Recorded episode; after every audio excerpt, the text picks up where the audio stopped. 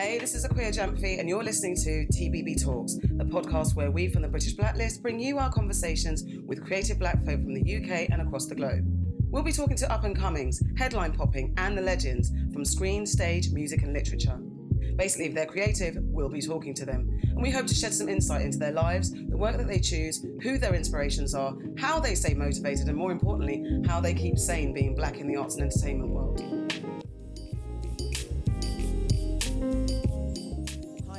My name's founder of the British Blacklist. And please, could you introduce yourself, who you are, what you do, and give me a word or a sentence that best describes you. And you don't have to explain why it describes you, or you can Mm. go into full detail if you so feel.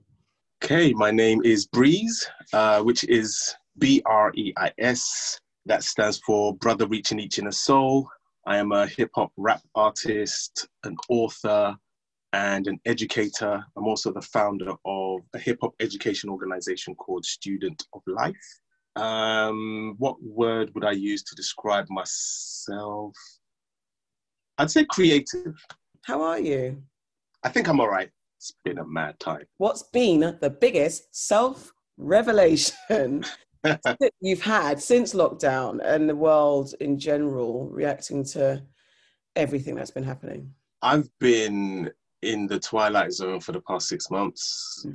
The biggest revelation, actually, there isn't one, there are many. hmm So, one of the first ones was check on your people. That was a really big one. And I could only do that for a while because I guess I could call myself an empath. hmm And so I take on these different emotions. So I was checking on people constantly and getting this heavy news back. And it got to a stage where I was like, okay, it's too much, it's too much. So I had to step back a little bit. But it was important to just check on people. The other thing was focus on your surroundings, your immediate space, make it as conducive and as enjoyable as possible. Because when the lockdown kicked in, it's like, oh, oh, we we really living in here now. We're we're not going anywhere. There's no traveling. There's nothing.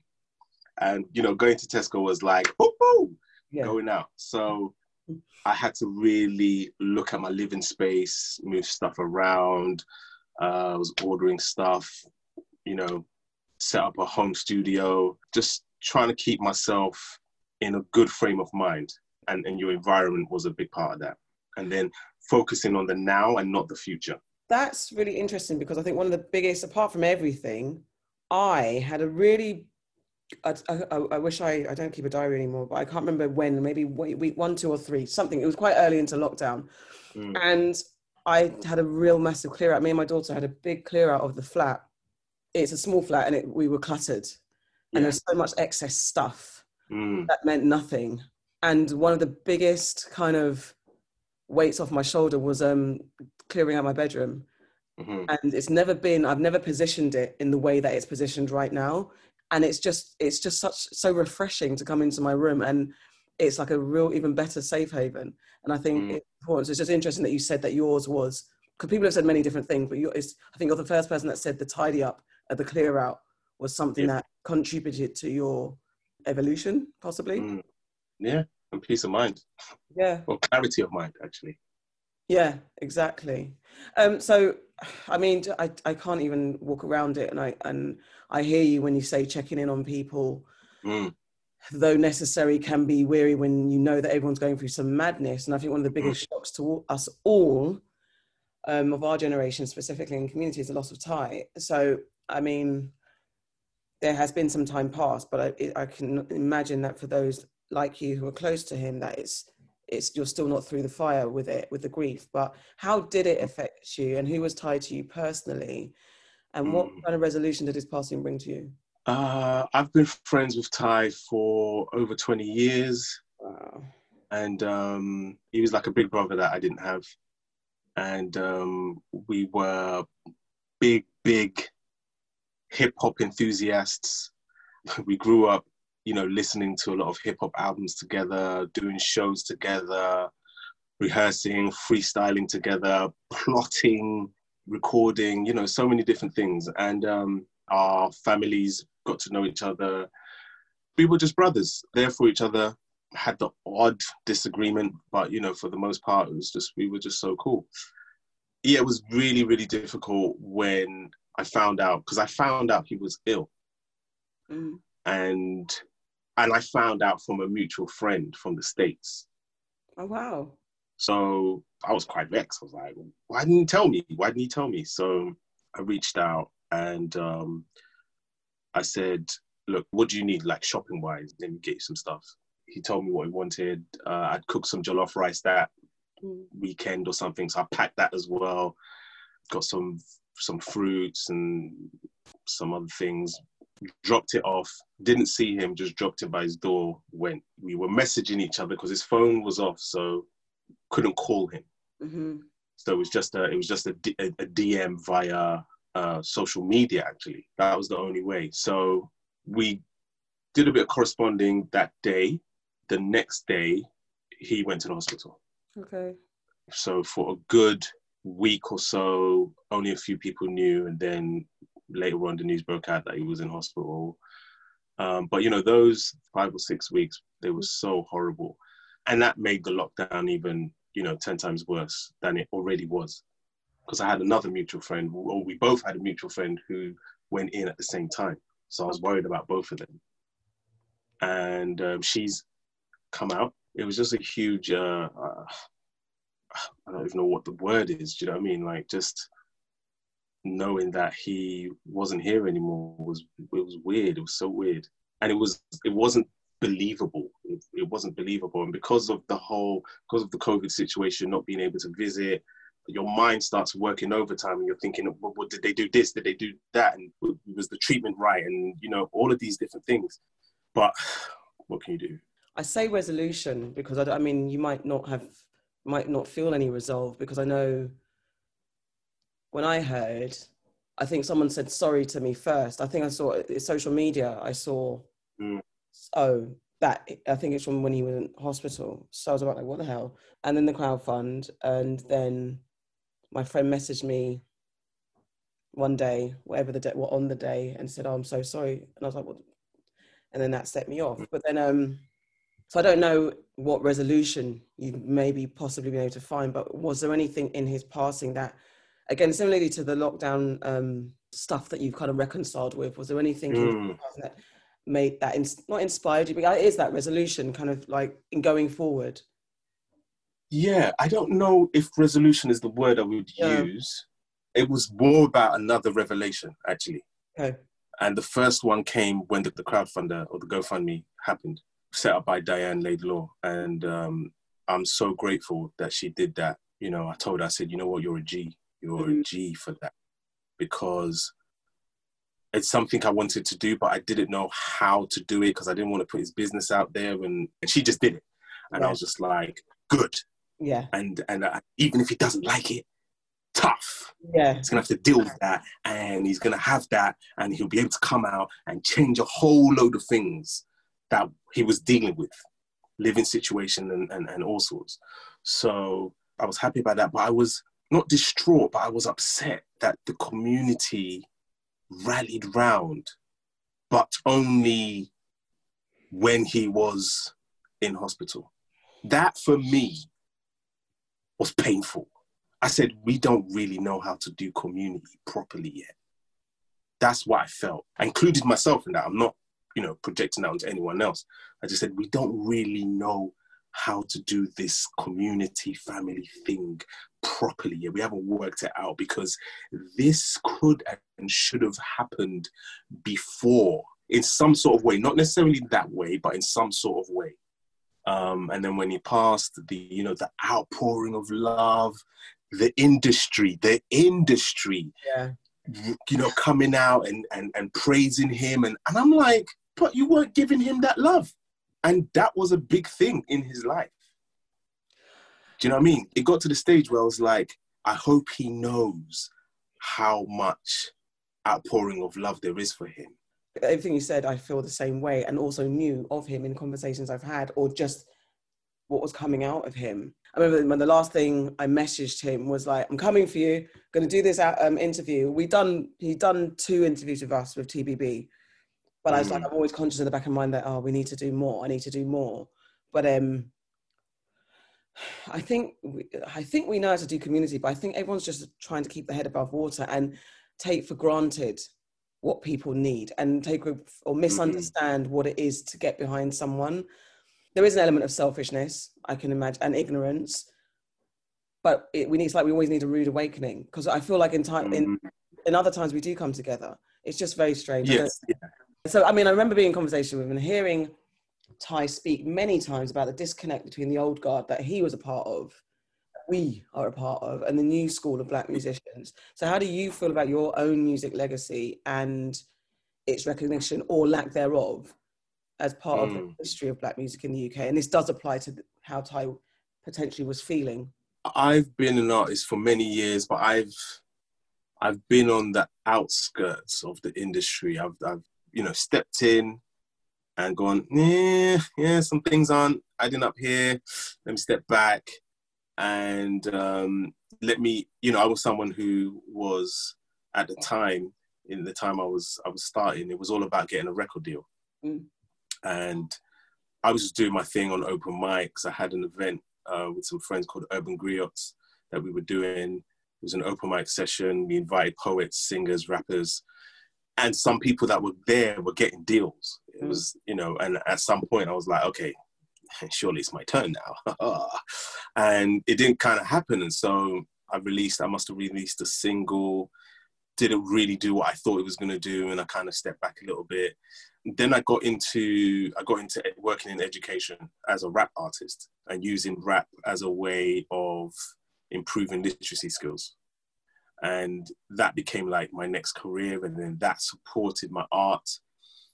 And you know i've always struggled with the industry in terms of being an outsider. I always felt like i was an outsider mm. uh, when i started. My identity was definitely i'm a uk mc but i'm nigerian and i'm gonna bring that nigerian flavor into my music into the sounds um, using pidgin English, using Yoruba, and that was just a weird thing back in the late 90s, early 2000, you know. So I'm not saying I was ostracized, but I guess I wasn't really embraced as I would have liked to. But it didn't matter because I was exposed to other uh, scenes. So the world music scene, the Afrobeat scene, uh, and that enabled me to travel and make a living off of music. So I've kind of always been like, well, they don't know what I'm doing. They don't really care about me. But you know what? I just did a show in France with 10,000 people in there. So, boy, do I care though. And I probably did at, at points. But I realized that, oh, this thing actually exists outside of the framework we have in terms of what the industry is and whether you're popping or whether, you know, the spotlight's on you or not. So I kind of just was able to just maneuver without that recognition that I guess I thought I needed to have. It's interesting you said that because it is what's popping, what does popping mean and where? But the only, but what I could maybe understand if ever there was frustration is that, and it's again back to that understanding community and supporting people, your own homegrown, homegrown talent.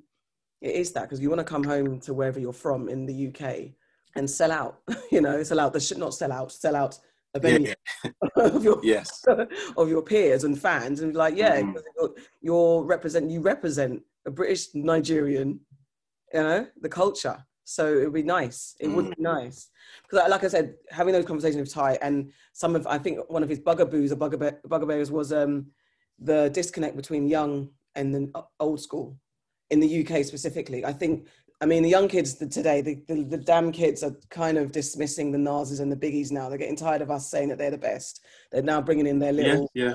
their little Yachtys and all those type of people. That I can't, I can't, the Lils, exactly. I can't listen to them at all. They're starting to erase the old guard, but at least there was a little, there's been a long-standing recognition of the old heads that we grew up listening to, mm-hmm. or we were age mm-hmm. mates. But in the UK, I don't think we do that. I, I doubt, I'm not going to call names, a UK rapper of today could probably list 10 British rappers, black rappers that came before them. So, how do you feel about that? Mm. I made my peace with it all when, ah, oh, who was it? Just some, some random person on Twitter made a comment.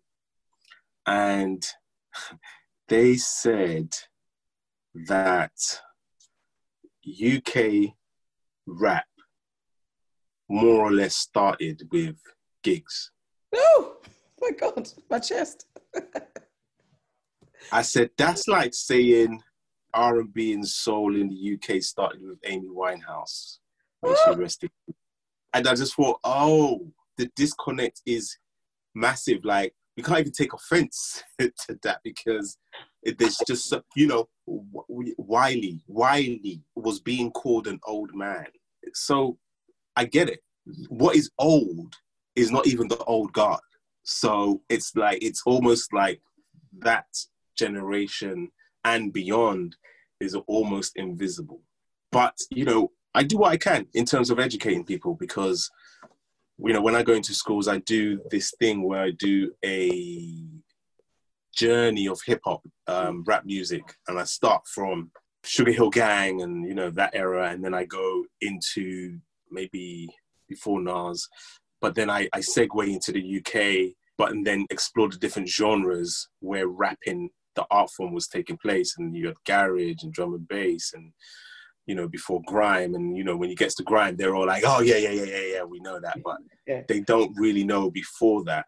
So i try my best to just shed a bit of light on one or two artists you know. And the thing is it's not their fault because they're not fed that. They're not taught that it's not being fed to them through the radio through the platforms that they listen to. The old guard isn't celebrated in that way. I talk about the industry a lot. You know the industry is all about what's youthful. A young demographic is always the you know the focal point. Yeah. and um, I, I get it. I get it. Um, so you know maybe we just have to make more noise or we have to learn how to reach out to the younger generation more and I think you're doing great work in um, in ed- trying to feed it through with education. So you have written and self-published a book, The Diary of a Creative Mind, to accompany Yeah. your latest album, Arise and Shine. Why now? why now well first of all it's an ep Okay, what is an Uh, EP then? What's the difference? the definition of an ep is actually extended play so you had an lp Yeah, a long play, long play and you had sp short play. I think it's single play, but it might be short play actually. So I'm not sure. I'm not sure.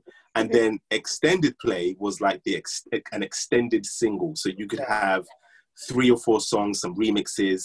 So it's like half an album Okay, in a way. Yeah. So this EP has five songs. So yeah. okay. Why? Why? Uh, so the the book Diary of a Creative Mind is my second book. The first book I put out was called Brilliant Rappers Educate Intelligent Students. Mm-hmm. That was a few years ago now, and I self-published that at the time because there was a demand for it in the schools that I was visiting, and you know I thought actually this would be a good way of people breaking down lyrics, studying them, blah blah blah, and having an appreciation for rap as opposed to something that is just rhythmical and nice to hear. Yeah, but the actual content, the words, the substance within, let's look at that, let's explore that. So I'll put that together. It also came off the back of an EP back then called the Brilliant EP. okay. So I'd made up in my mind that every time I put something out, I was going to put a little book together. Yeah, so I Rise and Shine started working on that in 2018. And because it was an EP, I thought, hmm, it's going to be a bit short if I'm just talking about five songs and breaking down the lyrics and the process of those five songs. So I thought, what could be more interesting? What could I add to it? And I thought, you know, some sort of behind the scenes. And then somehow the, the idea of a diary came to mind. And then I thought, hmm, that might be really interesting. And I thought it would be nice to just pull the veil back Mm. so people could see what it was really like being an independent artist, a creative who doesn't have a fixed salary, who's making things happen, who's exploring their creativity and just trying to make it work and navigate it in the UK. So it sounded like a good idea and I just went for it. I mean, it sounds very good. And you cover topics like race and racism, finances and performing. So can you give a personal anecdote of your ex- that defines your experiences with those matters as a creative, I guess? Because I like the idea of it being a diary and Yeah, um, let me start with performance. I love performing. You know, I used to say this, you know, all the time that when I'm in a different country and I'm about to perform, I feel like I am living my purpose. Okay. Do you know what I mean? Like, I'm doing it. I'm not just in my room planning, mm. mapping mm. out, getting the lyrics right. I'm not even in the studio recording. I'm doing like I've done it and here it is. There yeah. you go. I guess that's almost like the final stage. You know, if you've got a boss, the final boss in the game, that is it, it's performing. So I talk about my love for that, just being in different countries, what that does for my state of mind. It's a very healthy thing to be able to live your purpose. Talk about the ups and downs of when the money's not so good, uh, when the band is arguing, you know, different things like that.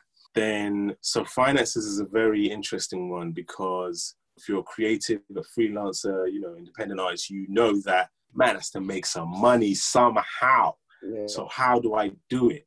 And it doesn't always go to plan. And you know, one of the things that I realized is that you're going to have good months and you're going to have quiet months. And you have to make sure that when you're having the good months, you better store some away yeah. for the quiet months. That's the that's the first rule. Like you know, so be wise with your budgeting and and know how you're gonna let the money stretch. And then, as a creative, it's your job to create opportunities and work for yourself. So it's about putting yourself out there more. Um, and you know, I talk about the fact that I haven't always done that. I haven't always put myself out there mm. for whatever reason. I talk about this conflict I have between, you know, wanting to be this big artist, but also just just being content and being humble and that kind of clash that happens. So that was one of the things I explored. But um, yeah, but also talking about, you know, the different ways in which I was able to create wealth for myself. And that was through setting up my own company I never knew that was possible. Mm. Like that could be a career. Self publishing my own book, you know, I studied the publishing industry and it looked like another version of the record company industry. And if you have a book that you're selling for maybe 10 pounds, as the author, you might make a pound. Yeah, for real. So I just thought, nah, nah, we can do better than that. So um, I did some studying, took some courses, and boom, I did it. I, I, I had direct access to my to my market, to my audience, and you know it's taken a while, but I've sold almost ten thousand books independently. Now that's a big feat yeah. if you're independent because you don't have that big budget to market yourself to get into the bookstores. But you know the model that I was using, I didn't need the traditional elements that you're told you need to have or have to have. Yeah. You know, so um, yeah, that was that race. I didn't go too much into race, but the thing about race, race is a really interesting thing, and I think we're we're seeing that even now, because race is this thing that people don't want to acknowledge, and racism can't always be proven with evidence that satisfies the non-believers. Yeah, yeah, yeah. It's like, but are you sure it's race? Yeah, yeah, yeah. How do you know? There's a knowing that you have as a black person when something's off. Yeah. Like you're like, come on, man. And I talk about being at airports and getting stopped at customs, and the whole idea is that this is um, a random check, right? It's just a random check, and you're like, I was looking and you weren't you weren't even randomly checking anyone else. Yeah. But okay, if you say so. I ain't gonna give you no drama. Do your thing, you're doing your job, cool. Leave, you go away, you turn back and you watch to see who's the next random check. You could be there half an hour, nobody. You know, some people call it paranoia. I just say that as black people, we have space in our brain that is occupied by these thoughts of, so was that because I was black?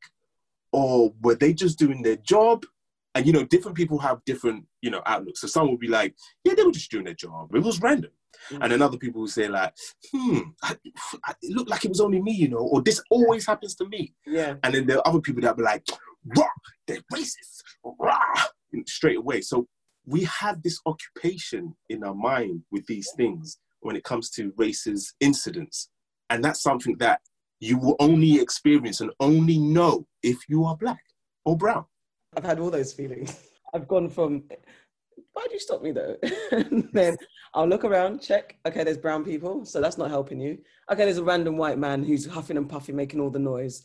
But I felt like you threw that person in that space that could be paranoid or just that third eye sense that we need to survive. Mm.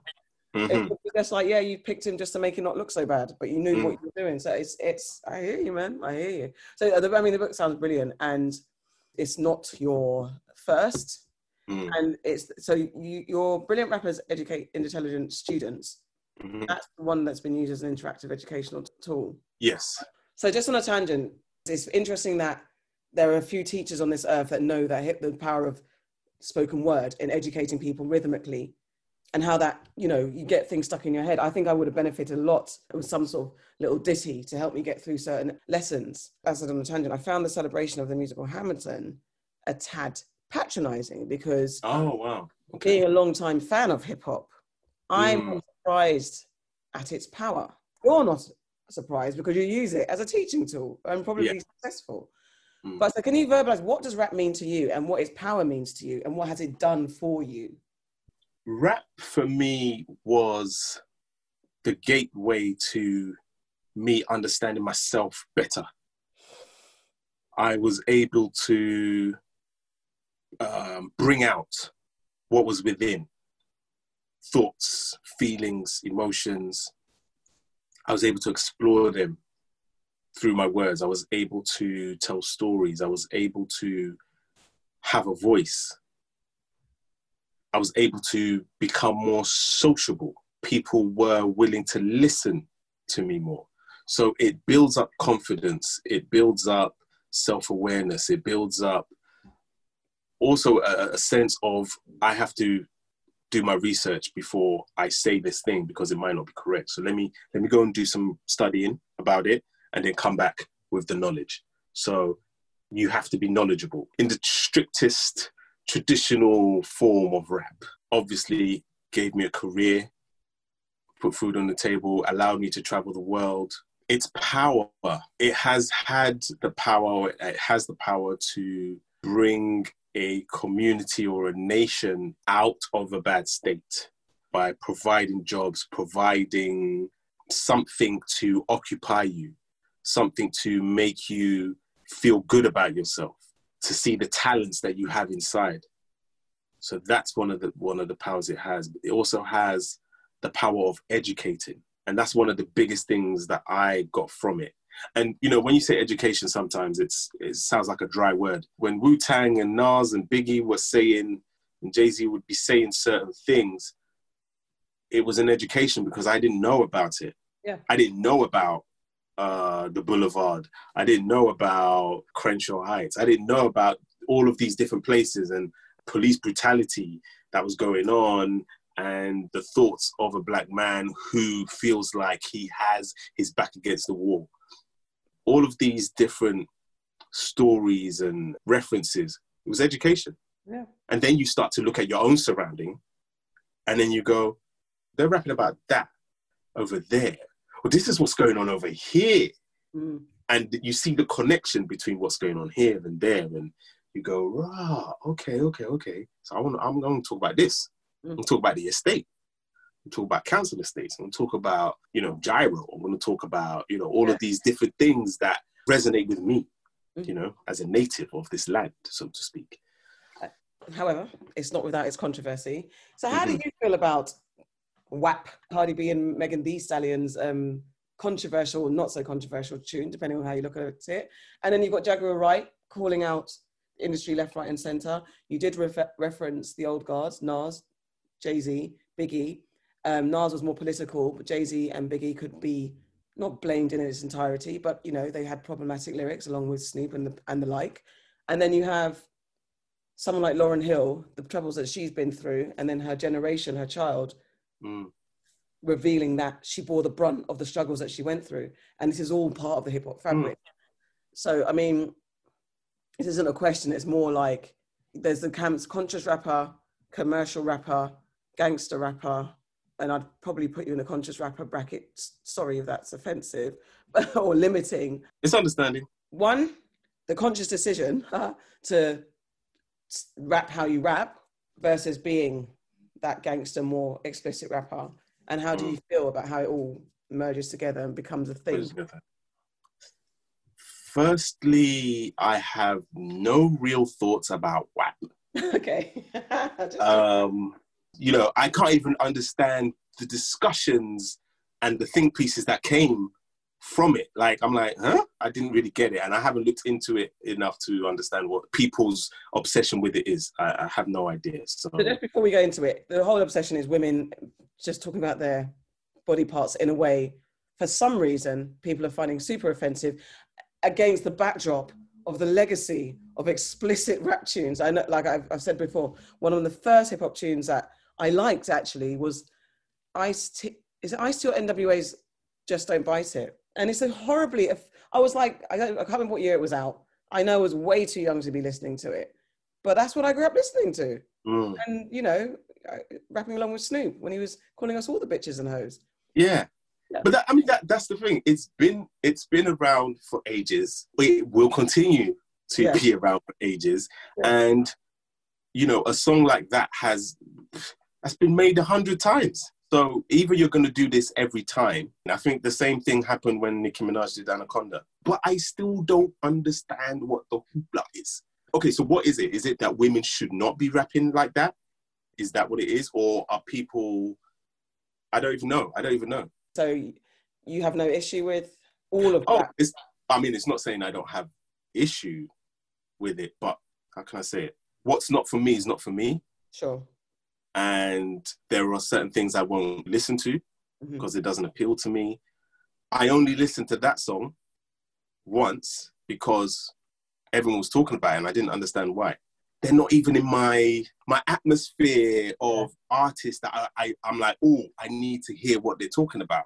Now, yeah. if you're telling, if you're talking about Rapsody, for example, I need to know what she's just dropped because I'm like, okay, I'm checking for what she has to say, checking for her style, blah blah blah. Conscious rapper, I am not Fair. really, really, but I will say that I am conscious of things. So, so to a degree, yes. The only thing, the only reason why I might not like that label is because of people's perceptions of what a conscious rapper is yeah. and the limitations they put on it, the limitations the radio puts on it, the limitations the fans put on it, all sorts. And if people actually check my catalog, I find it hard that people call me conscious. Uh, but there are some tunes that I can understand why they might. But I think for the most part, it's the fact that I am not a gangster rapper. Yeah. So if you're not a gangster rapper or a roadman, if you're not portraying that roadman life, then you're automatically conscious. Yes. Which is a nonsense because there are so many versions, variations, the spectrum of what a black man is and does. So, you know. I hear you and feel you on everything. So who are you listening to right now? Who are you recommending? apart from myself, yeah. Um, Obviously. Recently, I've been listening to a bit more R Hmm, interesting. Yeah, I've been listening to Burna Boy. About to live, listen to Tiwa Savage's new album. Okay. Archer, UK rapper. Yep. Been listening to him a lot. Benny Bizzle, he's an R&B singer from here. Roses Gabor. And then every now and then, some South African house. Ah, nice. I've asked you that, and I'm going to go into my little quick fire round. What film or TV would you say best describes your life? Oh, that's a hard one. Oh man, I don't even know how to. Okay, you know, you said film or TV show. Yeah, yeah. I'll go with TV show, A Different World. Okay, okay, I hear you. I feel you. What book uh-huh. do you have to have? Like if you moved house 20 times and you had a bookcase in every house, what book has to be on that shelf, regardless of whatever other books are around it? Huh. See? a while ago, I'd have said the Bible straight away. but um, man doesn't read as much. Okay, fair enough. I don't. The thing is, I don't really go back to books that much. Okay, that's interesting. But um, if I just had to think of like one of my favorite books, uh, I would say The Famished Road by Ben Okri. Yeah, it's a fantastic book. Um, what song or album hmm could be used as a soundtrack to your life? Oh, come on, with this soundtrack to your life, this life thing, man, you're making it hard. I know. Okay, okay, okay. this is what how I've remixed because people have found that hard. Okay. If people, if I was to go into a room full of Breis, homies, stands, fans, everything, and I'd be like, guys, I want to put on a tune because Breis is coming up the road. I'm going to put a tune for him, or I'm going to play an album. What would they say? Nah, put this on because you're going to get him wiling out. right. If it's my people's, Yeah. and they know it has to be New Jack Swing. Okay. straight up like guy uh bbd what i ah, I just just all sorts yeah anything new jack swing yeah you got me you got me doing the running man as soon as i get into the place Okay, wicked. Okay, cool. I'm going to adapt my question to be like that. Actually, I think. um, and I don't know if you you frequent the theatre, but a piece of theatre or something on stage that you saw that resonated with you. i'm thinking of two pieces one i think the name is arinze Arinze Kene. yeah Yep. his his show Misty. mystic that's it Yeah. brilliant love that love that actually there's three so there's that one then there's Jonzi D's aeroplane man Okay. Yes. Definitely. back in the day, classic. And ah, I can't remember the last one. I think it was. Is it Baba Segi? I think it's Baba Segi. Baba Segi's wives. I think so. Okay. I think I think so. Yeah. Um, and finally, finally, finally, what's made you sad, mad, and glad this week? Oh man, don't make me cry. Gosh. Sorry. Um, what's made me sad, glad? Okay, what's made me glad? Okay, so released my EP, Arise and Shine, but I also released a whole load of merchandise to go with it. If you go onto my website, www.mrbreis.com, M R B R E I S dot com, you'll see everything there, right? So I've got these packages. There's a gold package, there's a vibranium package! And the there's an executive producer package. The executive producer package is five hundred pounds, and the vibranium's two hundred. Okay. I've had a couple of two hundred bundles and gold ones as well this week, so I'm very happy about that. That made me very happy. Wicked. What made me really sad was the loss of Chadwick Boseman. That was really sad, but it's been interesting because also this week I've been practicing keeping my vibration on a higher level just to cope with the, the onslaught of stuff that's going on. You know, in my own personal life, there's things going on. So I'm trying to stay in a Mm. vibration where I don't get into a funk and Yeah. I'm more functional. I can be helpful to my family and just keep my own health in check as well. So even though things might have made me sad, I'm trying to make sure that I raise that vibration from so if I if I am feeling low, I have to find a way soon to just get me back up to a nice place. Nothing's made you mad then, Yeah, I don't think anything's made me mad this week. and that's fine. That's actually a blessing. Let's sit in the glad of the sales of your stuff because that's very fantastic. Yes, yes. And I was going to ask you where can everyone get the stuff, but as you mentioned, it's mrbreis.com, That's right. and that's it. Thank you very much. No, thank you very much for your time. It's been wonderful speaking to you. So I've never asked anyone to do this before, but I think our listeners should hear your talents. So can you Hmm. please introduce your track? You see that now I have to decide which Oh of my my babies to put out there. so, you know what? The current single is a song called Wahala, but I I'm gonna go with the first song of the EP called "Stay Diligent." You're about to listen to the the illy dilly flow. Stay diligent. Bless you, sir, and thank you very much.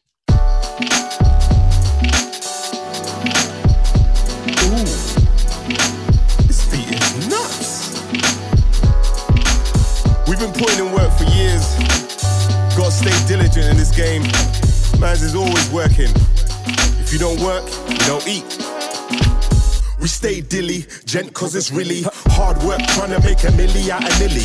Rap so brilly, and ten get milli. Tent on Jack and Dilly trying to cap my capability. But they can't really, so it's so killy. I willy definitely fulfilling my destiny. Even if the glass silly, Jackson's like Millie puts caps in your capilli. See me and Guy Lily, learn to be Billy growing up in Nigeria. Firstborn, looking after the family. Things kinda changed when I flew to London. Man of the house now, more responsibility. Lived in the council estate in Brixton. Thugs in the BMs, playing bounty killy. Trying to recruit the youth to criminally. So you saying? I'm like Milli Vanilli. Hey, stay diligent. Give it to me, living magnificent. If you don't work, you can't eat, then you can't sleep. Maybe that's a no, no, no. Hey, stay diligent. Give it to me, living magnificent. If you don't work, you can't eat. I put the work in oh, oh, oh. Mum was singly, no pops in the facility. Uh. I walked around town like I was invisibility. Yeah. I've done a few things I'm not proud to reveal. Mm-hmm. The road is hot and cold, I call it chilly. My languilly blends like a camille. Write so many bars, I'm almost incarcerilly. Write for your soul to connect to your intilly. Write with intent, never willy nilly. The London Lily, round the world like Philly. Freeing people saying free your mind, not willy. Being in the billy, believing in your ability. Honest work won't kill it. Lazily willy, silly billies wanna pick a fight. I pick a dilly. Lyrically, my skillies probably top billy. Stay dilly, focus your mentally, and have something to show at the end dilly. Hey, stay diligent. Give it to me, live it magnificent. If you don't work, you can't eat, then you can't sleep. Maybe that's a